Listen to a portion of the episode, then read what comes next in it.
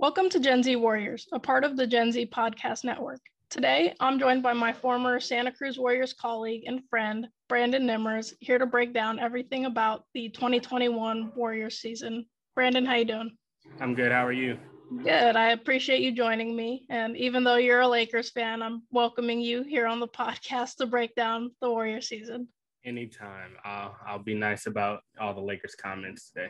I appreciate that. So just taking it back to the very beginning, draft day, we get the news that Klay Thompson, after finally recovering from his ACL injury, unfortunately has another season-ending injury and tearing his Achilles. What's your reaction to the news that day? Yeah, I think it was unfortunate, right? So he's like one of those guys that I feel like everybody loves, regardless of your team. Just like Steph, I feel like the Warriors have a lot of likable people. So when he got hurt, it was just unfortunate. And I was wishing for the best. Maybe it was like, you know, he just strained it a little bit, but it was the Achilles, you know. It was sad, and you have to wonder where the Warriors are going to go from there. Yeah, I mean, I thought it was absolutely brutal, especially because this is a guy who just loves to be out on the court. Like, it absolutely kills him to not play basketball, and you could see the pain on his face like the whole season. Exactly. Last year, it was just terrible to see, and I actually thought that it would change the way the Warriors went into the draft. I knew Wiseman was at kind of the top of their board going in from all the things I was hearing, but with Klay going down, I actually thought they would switch up and pick LaMelo. What do you think about their decision to stick with Wiseman? After that injury, I definitely thought that they needed another guard or someone that could bring in immediate offense and, you know, help Steph run the team more than a big can run a team. So I had LaMelo as my number one guys for the Warriors. But, you know, they took James. I think he has a lot of upside and he could be good in the future, but I don't know if it was the right pick for right away. Yeah, I mean, it's always tough to balance the idea of winning now, especially when you've got a guy like Steph Curry, one of the best to ever play the game, but you also have to think about your future. And you and I have talked about this before, but bigs just don't impact the game the way that guards do. And I think that LaMelo and his playmaking really could have eased the burden on Steph, who saw double and triple teams all year. Right. I think LaMelo and his ability to not only create for other guys, but to also go get his own. We saw him come in and get right to offense. So I think that having that guy to run it when Steph wanted to just play off ball or going to sit down would have been great. Yeah, but, you know, the Warriors do end up taking Wiseman. And I think it was a little tough for him to start the season because he was centered as like a focal point of their offense, which he wasn't ready for, really. He's basically an out of high school player. Like, what were you seeing from him early on? James, I thought that he was relying on his athletic ability and natural talent more so than looking like a prospect that was prepared to go and be what they needed from him at that point. But I do think over the next couple of years that he can develop and be a big piece for them. I mean, he has a little bit of an outside shot, which can be big to go with Steph Curry and Klay Thompson. He's a good rebounder, athletic, so he'll be all right. Yeah, Warriors fans are a little quick to jump the gun and say trade Wiseman, get him out of here. You got to give the guy a chance to develop. Like, would we have liked to see a guard like LaMelo in that spot? Yeah, maybe, but you got to give the kid a chance. Yeah, and what is he, 18, 19? Yeah, 19. I think he'll be fine. Most players just develop slower. Right. And that a year, so. Yeah, absolutely. And now, all right, draft day goes by. The season starts. The Warriors get blown out pretty much their first two games. And for most of the first half of the season, they were just hovering that 500 line. You'd win some games that maybe you shouldn't have won and then drop some games that you should have won. So it was just really, really up and down start to the season for the Warriors. And I'm curious what you were thinking when watching them. I feel like they started better than I expected them to. No hate to the Warriors, but through the first 40, they were 20-20. I feel like they had some big wins. They were beating teams like the Clippers and the Raptors and the Lakers, and I didn't expect them to get those wins. But they also had some losses to some teams that you just can't lose to, right? The Magic are not good. Charlotte was just figuring it out. However good LaMelo was, they were still figuring it out. I don't think the Pacers are good. But, yeah, I mean, they went 20-20, and then they were able to figure it out later in the season. So I think the slow start didn't really mess with them that much. Yeah, I think for me, the most painful thing about that slow start was watching Kelly Oubre with the team and his fit or lack thereof, because there was no fit. He just, the way that he plays just does not go with the Warrior system. Yeah, I think if you're talking about Kelly Oubre's fit, you have to be talking about his clothes because there's no other fit. There's no fit basketball-wise. Yeah, I don't know what inspired that trade. I mean, I get it. Like a guy who could maybe create a little bit. He was a good defender in Washington and Phoenix in those situations. But, you know, when I look back at it, both Phoenix and Washington were not contending teams when he was in there. So it didn't matter that he was putting his head down, just trying to do his own thing in those situations because the teams were not good. But when you put him next to a player like Steph and he's doing that, it's just, what are you doing? This is painful to watch. And him just not learning the system, not learning to set that corner screen while Steph's relocating. It just wasn't working out, and it was really evident. So I feel like there were some other guys that they could have went for at that same time. You know, we saw Evan Fournier get traded for for two future second-round picks. And Terrence Davis got traded for a future second. Kevin Porter Jr., he went for a second. And all of these guys are either better or have more upside than Oubre for me. And they went for something similar. So I feel like if the Warriors would have just did a little bit more due diligence, they would have been able to come out with someone who could have affected the game more for them. Especially with the system of the Warriors, they're big on ball movement, player movement, pass, relocate. And that's just seemed like something that he either wasn't learning or was unwilling to do throughout the season. It was just, it was mind-boggling. Yeah. I don't know. I feel like he decided early in the season that he was a shooter, or he was this iso ball player, which he is neither. He's a slasher that plays defense, can hit the occasional jump shot. Yep. Eventually, the Warriors do start to get rolling a little bit. And then you come to the game in Houston where Steph injures his tailbone and he's out for a little while. Fortunately, it didn't impact the type of season that he was having. He was still incredible, but it did mess up the flow of the Warriors in terms of they dropped games that they probably shouldn't have. I mean, there was a loss to Sacramento. You talked about Orlando and Charlotte. Those two losses came with Steph out. And how much do you think that his absence impacted where they ended up in the standings? Well, I read a stat that said when Steph Curry was on the floor, the Warriors' offense was top 10 or something like that. Mm-hmm. And then when Steph was off the floor, they were the worst in the last 5 years. Right? I think that shows you the impact that he has. He definitely needs to be on the floor for them to be successful.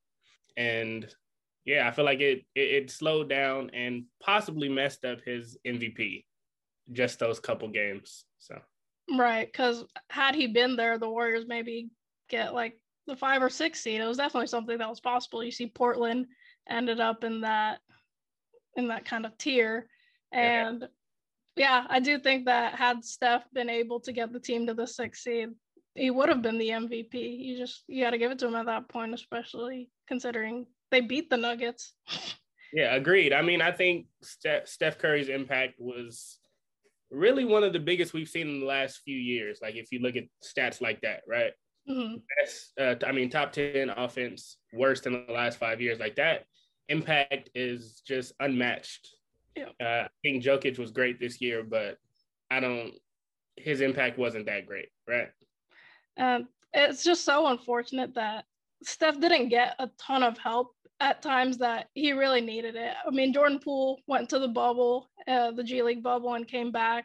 Supreme confidence. He was playing great. Just a really nice fit for that team. Juan, once he started getting consistent minutes, was great. But, you know, all season long, Draymond was so up and down. His inability or just decision to not shoot the ball. Like, he seemed like he just absolutely wanted nothing to do with scoring, and that changed the way defenses played him and made it so much harder on the Warriors offense to get anything done. Yeah, I agree. I mean, I think Draymond he's going to have to go into one of these summers and figure out how to score, right?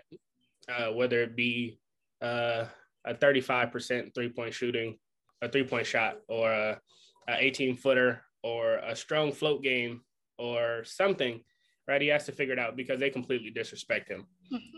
They're triple team and double team and Steph Curry super high up the court, close to half court, and he gets the ball and he's wide open. There's no one in front of him, and he's looking to pass, right? An NBA player that's getting paid $25 million, I need you to go get a bucket if they disrespect you that way. And I don't know what conversation he needs to have or who needs to talk to him, but he should figure it out. Yeah, especially with this team, he's like number 2 or number 3 guy, depending on where you want to put Andrew Wiggins. But yeah, his just unwillingness to shoot the ball, is even when he got to the cup at times, you're like trying to dish it off to someone 2 feet from you. It was just, right. I just did not understand it at all. I'm not a fan of Draymond, but I think he's great defensively and he's a great locker room guy. But do glue guys get paid like superstars? Would be my question. Yeah. So it's a valid question, but he really did come alive a little bit in that final stretch of games to end the regular season, started looking for his shot a lot more. I remember that Utah and Phoenix game, he came out and I think took the first 2 shots for the Warriors in each of those games, or the first shot. So him looking to score and being aggressive in those situations is what allowed the Warriors to be successful and have a good run to finish the season and ultimately land that 7th seed in the play-in game. It was a great finish for them. Yeah, I agree. There was a strong finish. Like you guys, the final 22, they went 16-6, along with Steph Curry being Steph Curry and just dominating the league. And if you sent 5 guys at him, he was still going to score. I think you saw big games from Andrew Wiggins, big games from Draymond Green, just to complete the whole package and get them into the play-in situation. Yeah, I mean, we really can't overlook Andrew Wiggins' impact on this team. He's stepped up as a defender this year, better than I've ever seen him do before. I did like his shot selection better this year than I've seen in Minnesota, a lot less like contested pull-up jumpers, I think, that he shot.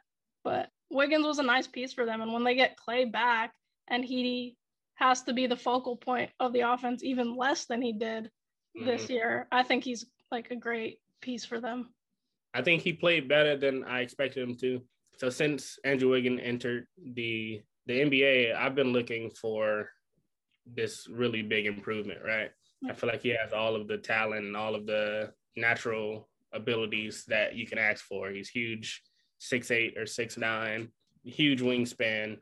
I feel like if he just got in the gym and worked consistently on a few moves that can get him a bucket when he wants one, or get that three-point percentage up into the 40s, I feel like he could be a top player in this league. I feel like he's on his way to figuring it out, it looks like. And I think that he really needs to focus this summer because, like you say, getting Klay back means that he's the 3rd guy now, and he'll be getting those wide open shots because they'll be chasing Steph and Klay Thompson. So yeah, and I was saying all season, my favorite Wiggins is when he's playing downhill, using his athleticism, getting to the bucket, and just getting defenders back on their heels. I think that's when he really was able to shine for the Warriors, and that's what I'd like to see from him a lot more consistently. Yeah, I agree. All right. So now we get to the play-in, and I know you have a lot of thoughts on this Warriors-Lakers matchup. Yeah. Warriors came out swinging against your Lakers. We took it to y'all in the first half. It was fun, and then second half collapsed. But since you're a Lakers fan, I'll ask you this: what were you seeing from your Lakers in that first half? I don't want to talk about it. I mean, you look at the stats, right? The Star Watch. LeBron had a triple-double. But he shot 7 for 17. I don't think he was very great. Like, I feel like he had a good game, but not the games you're used to seeing out of LeBron in the playoffs. He wasn't very aggressive. I feel like he was too passive, but that's the thing we've been seeing all season. And then AD was 10 for 24. He also had 12 rebounds and 25 points, so he had a double-double. But I think his double-double was sneaky and late, right? So if you look at the stats up until the fourth quarter, he had 4 rebounds. So he got a lot of late boards that padded his stats, along with some free throws late. But I wasn't impressed. I felt like if they played like that, they weren't going to be able to win in the playoffs, and it showed. I mean, AD, there's a huge size disadvantage, especially with the Warriors.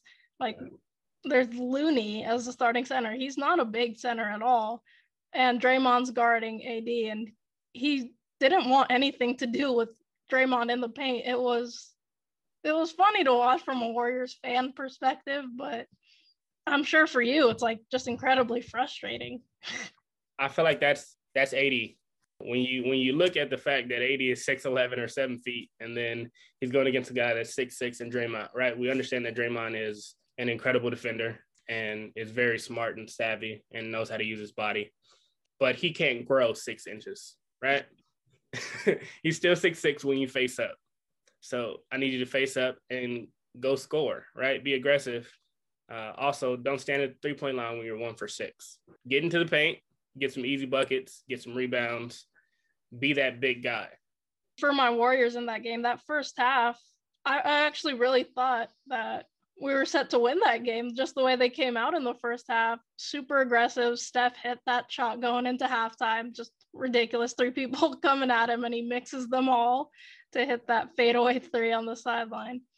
And then the second half starts, and it looked like the Warriors were playing to not lose that game instead of coming out swinging like they did to start and keep the foot on the gas. It was turnovers, just missed shots. It was rough. Like you said, they came out hot, swinging with haymakers. Went up 13 in the first half, but they had a horrible third quarter. They had 8 turnovers and let the Lakers respond, right? Mm-hmm. And that was one of my reasons for their loss, all the turnovers. 15 in the second half, only 5 in the first half. You can't turn over the ball 15 times and a half. That's like a game's worth of turnover. Yeah. That's still high. And then there was a lack of output from anybody that wasn't named Steph Curry or Andrew Wiggins. In the second half, Steph had 22, Andrew Wiggins had 12, and then everyone else on the roster combined had 11. It's pretty hard to win when no one wants to score. The other guys were big in the first half because they had 31. Yeah. But in that second half, they just disappeared. And then Draymond Green, he had 6 turnovers, 0 points, and 5 fouls all in the second half. You have to be better, again, as a $25 million man. That was the story of the Warriors season, really. Fouls and turnovers and guys not being able to hit timely shots it's going to kill any NBA team. It doesn't matter if you have Steph Curry, but I totally agree with you that Draymond's turnovers in the third quarter particularly killed them. Steph had a number of them himself. He had like 4 or 5. And it's like when you're the 2 vets on the team, you're the guys with NBA finals and championship experience. You can't be having those turnovers. If it was someone like, Jordan Poole having it or Mulder having it, it's a little easier to digest than these guys that we know you're better than that. I agree.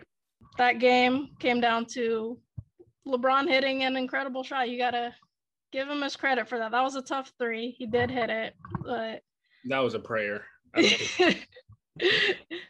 Like he said, I saw 3 baskets and I shot at the middle one, right? Yeah, I'm still laughing at that comment. Yeah, I don't think he meant to do that.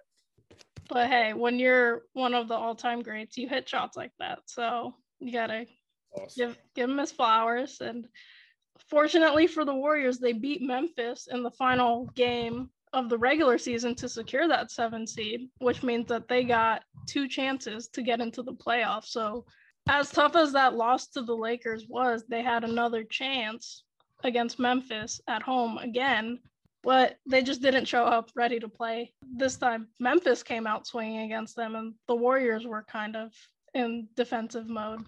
I think it's hard when you lose a game like the game that they lost to the Lakers, right? A lot of energy early, and they thought they had it. Early on, you're up by 13. You just expect that you can hold that and carry that energy into the next game, right? And into the playoffs. But it didn't work. All of the energy, all of the excitement, the dunking, the talking, it didn't work. So you go into Memphis and you're flat, and Memphis is not. They played well in their first play-in game, and it was a close game there. They're coming into this game on fire. I was definitely concerned for the Warriors going in, just how emotional of a loss that was that they had to the Lakers. And then you couple that with the fact that they had just played Memphis less than a week ago, and now you got to come in and beat this team again who's incredibly hungry. You got the young guys like Ja Morant and Dillon Brooks ready to prove something, and they came out and did. You got to give Ja his credit. The Warriors challenged him to make shots, and he stepped up in every moment. Exactly. Big time called, and Ja answered, right? Went out there and got 35 points and 6 assists, 6 rebounds, 4 steals. He was great. And I think the biggest thing is the Warriors said, let's see if you can hit these threes, and he did. 5 for 10. Yeah, at some point, you got to say, all right, he's hitting today. Let's close out a little harder, but didn't exactly happen. But yeah, give that man his credit. He's an incredible young player, bright future, and he came to play. He did indeed. He's definitely. I think he belongs in the playoffs. He's hungry. He doesn't run from the bright lights. I mean, he didn't even in college. Yeah. You know, when he lost in the tournament, he had a triple-double that night. So I think he's serious about the game of basketball, and he'll be here for a while. Yep, and his supporting staff, like, they really stepped up and helped him out. I mean, you had Grayson Allen, not my favorite guy, but he hit some timely shots for them. Dillon Brooks as well. He didn't shoot the ball that great, but just his energy on both ends. And then for the Warriors, you don't get that. I mean, Jordan Poole was really the only other offensive output besides Steph, and you can't win like that. I think one of the big guys that you left out for Memphis that stepped up was Tillman. Early in the game, you get Jaren Jackson and Jonas Valanciunas into foul trouble by being aggressive and making them work. And then this guy that no one expects to come in comes in and he gets 11 points. And I don't know how many rebounds he got, but he was a big part of that win for me. And then, yeah, like you said, Steph is going to do his thing. He had 39. Andrew Wiggins had 22. I think Jordan Poole had 19. Mm-hmm. But other than that, radio silence. Somebody has to step up and help when they completely leave you guys and go to double or triple Steph. Speaking of that, final play of regulation, they did exactly that. Double Steph at half court. Draymond gets the ball inside the three-point line with no one in front of him, and airballs a floater. Like, I just, what did you think when you saw that final play? That play is just burned into my memory, right? It hurts every time I think about it. Dillon Brooks and Kyle Anderson trap Steph at the corner of the half-court line and out of bounds. Draymond gets the ball, which looks like a 18-footer about there. From there, you see Desmond Bain. He stays connected to Andrew Wiggins. Tillman stays connected to Juan Toscano in the corner. And Ja is chasing around Jordan Poole. He can shoot a wide-open 18-footer, or he can go dunk the ball. Just attack with some aggression and be serious about what you're doing. And instead, he throws up some floater, which could have been a pass. I don't know what it was, but that's just not what I'm looking for. Again, out of my $25 million man, you got to either be able to make a wide open jump shot like so many other players in the NBA can make, or attack with purpose, right? Tillman was sliding over from the corner. You either dunk on him or he fouls you. That's the mindset you have to have, and he didn't have that. No, I was stunned by the way that regulation ended. I mean, the Warriors rallied back to tie the game up. And so you would figure maybe if it does go to overtime, you have the momentum, but then you shoot a shot like that and a chance to win it, that momentum all of a sudden shifts right back to Memphis. Yeah, and then Ja had a big overtime for me. He said that he was here to play, and he delivered, right? They tried with anybody they could. They sent Juan Toscano at him. He got a big bucket. They sent Steph at him. He got a big bucket. He answered. As painful as it was for me to see the Warriors season end, I mean, I took 3 weeks off for podcasting because I had to process it. But, I mean, Memphis earned their right to be in the playoffs in that game. Okay. And I think the other play of the game that kind of sticks out in my mind when we're talking about Draymond here is, I don't remember if it was end of regulation or sometime in overtime, but he had just hit a three-point shot on a previous possession, gets it out on the left wing again, absolutely no one around him, but forces a handoff to Jordan Poole right on the sideline, and Jordan steps out of bounds. You just hit a three, the game's coming down to the wire, and you have this wide-open shot again. You got to shoot it. And it's just those kinds of plays is, yeah, like you say, you need more from your $25 million man. Yeah, I mean, the Warriors are in a horrible cap situation, right? Yeah. Stuck under this contract from Draymond and a big contract from Andrew Wiggins, right? I think Andrew Wiggins stepped up to some semblance of his contract. I don't know if 30 would be the number for me. But he did look good. Draymond, I don't know if you can tell me that his contract should be what it is, no matter what the debate is.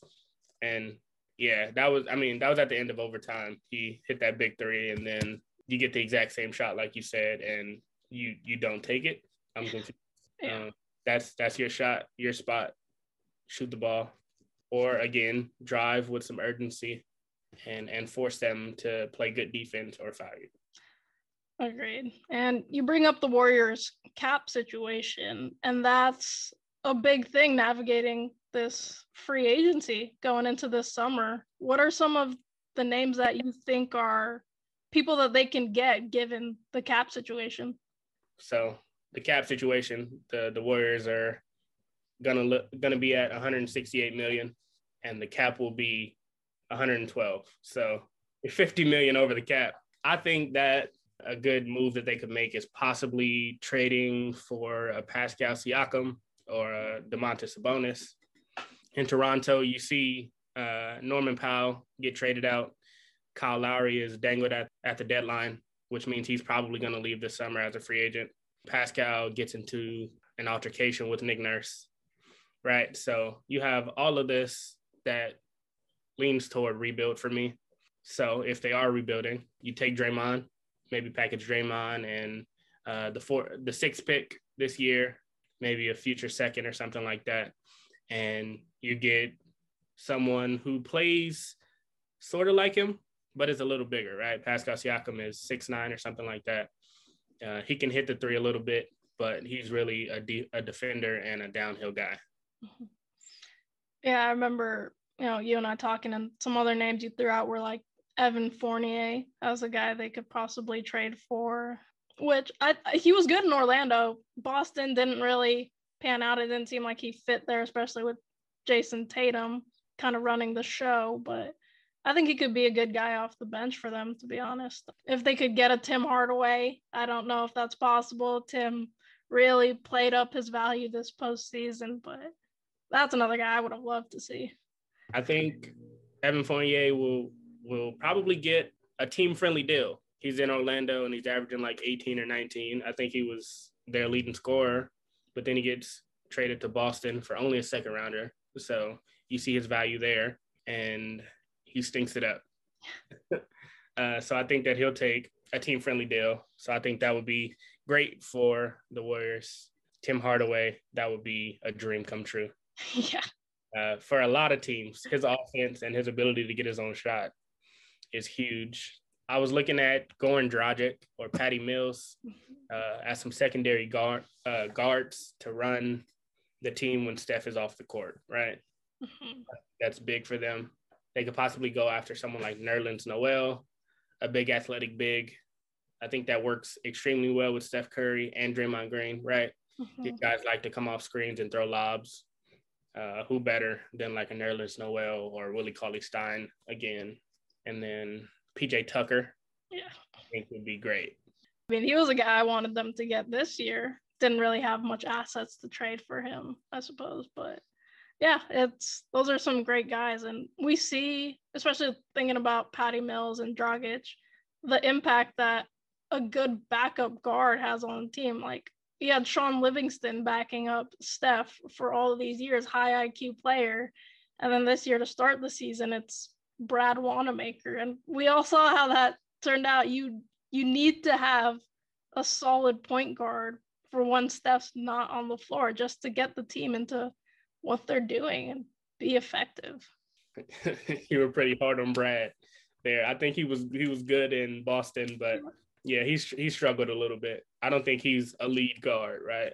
You got to look for those guys that have done this for a long time and have succeeded everywhere that they've went. And then outside of free agency, the Warriors have that 6th pick, and then I believe it's 14, right? Yeah. So who are some of the guys you could see in the draft for them taking? At 6, I think that they'll probably be left with Scotty Barnes, who I think is a great player. He plays a lot like Draymond. He's a really good defender, has great IQ, and he's a good passer. But he's also a little bigger than Draymond, which I prefer in a power forward. He's 6'9". Some other options are Corey Kispert. He'll fall somewhere in the 6 to 10 range. Davion Mitchell from Baylor. I think he's great. He's a menace on defense, and he knows how to run his offense, right, and get the team what they need to do. Keon Johnson out of Tennessee. I think he was pretty good. The biggest one for me is probably Scotty Barnes or Corey Kispert. I think they just fit well. Corey Kispert is the best shooter in the draft. I think everybody knows that. Or look for a possible slip, right? Jalen Suggs, maybe, if he falls out of the top 5, but I doubt it. So Jalen Suggs is definitely the guy that ideally I would want, but I don't see him dropping all the way out to 6. So this is a good draft class. There's some talent in there that the Warriors definitely could use or package it to a team that is looking to rebuild for a guy who's been established in the league. If I was me, that's kind of my preference for the team right now, is to trade away that pick to get someone established, especially you got Klay coming off an injury, Steph coming off an MVP caliber year, but they're all 1 year older. I think that gives them the best opportunity to run it back for a championship. They're definitely in win now mode. I mean, you know, you have this horrible cap situation, so you can't really go get anybody in free agency. You do have good picks in the draft, so you could possibly find the impact guy, but you just have to draft right. And I think they've done that over the years, you know, drafting Steph and Klay and Draymond and Harrison Barnes before he left. And there's a number of great picks, but trading it away is a good plan. We'll see. Now, it's way too early to kind of predict things for next season. The playoffs are still going on, but what's your way too early prediction for where the Warriors end up next year? With Klay back, I see them from anywhere from, you know, 5 to 8. I think they can get into that 5 spot. I mean, you have to look at the top teams, right? I think the Lakers will be back and better. I think that Phoenix will still be who they are, and I believe in them a lot. I think that the Dallas Mavericks will continue to get better. The Jazz will continue to get better. So I feel like the top 4-ish spots are locked up, but a lot of teams are going to fall apart in the West. Mm-hmm. Right, you have Portland, who I think needs to blow it up, and I don't think the Clippers will continue on like this if they lose this series. I think they'll blow it up, or Kawhi will leave in free agency. Mm-hmm. So I think there's an opening for the Warriors to get it done. I do think they could end up in the top 4 in the league, just kind of sneak in there, especially if they do end up making some good summer decisions. But the West is tough. Those top 4, like you mentioned, Phoenix, LA, Utah, Denver's in there. They'll have Jamal Murray back at some point. It's a tough conference to play in, but I'm excited to see how things pan out. Yeah, I think it'll be a fun year. I think Klay will be really good. I feel like a lot of people are going to be like, you know, he's coming off two big injuries and he'll be slow to start. I think Klay's going to come out from fire. He's so hungry for it. Yeah, averaging 26 points. Like, I see a lot for Klay in this coming year. So I'm excited. If I'm not going for the Lakers all those years in the playoffs, I was going for the Warriors. So okay. I appreciate that as a Lakers fan. You never hear a Lakers fan say that about the Warriors. So respect. But, you know, thank you, Brandon, for hopping on this pod with me. It was fun. You and I think very much alike about the game. So it's always good to just chat it up with you, get your thoughts. Super fun. I enjoyed it. I'm happy to get some stuff off my chest about Draymond and, you know, other players. But yep, safe space to let it all out. All right. Thank you.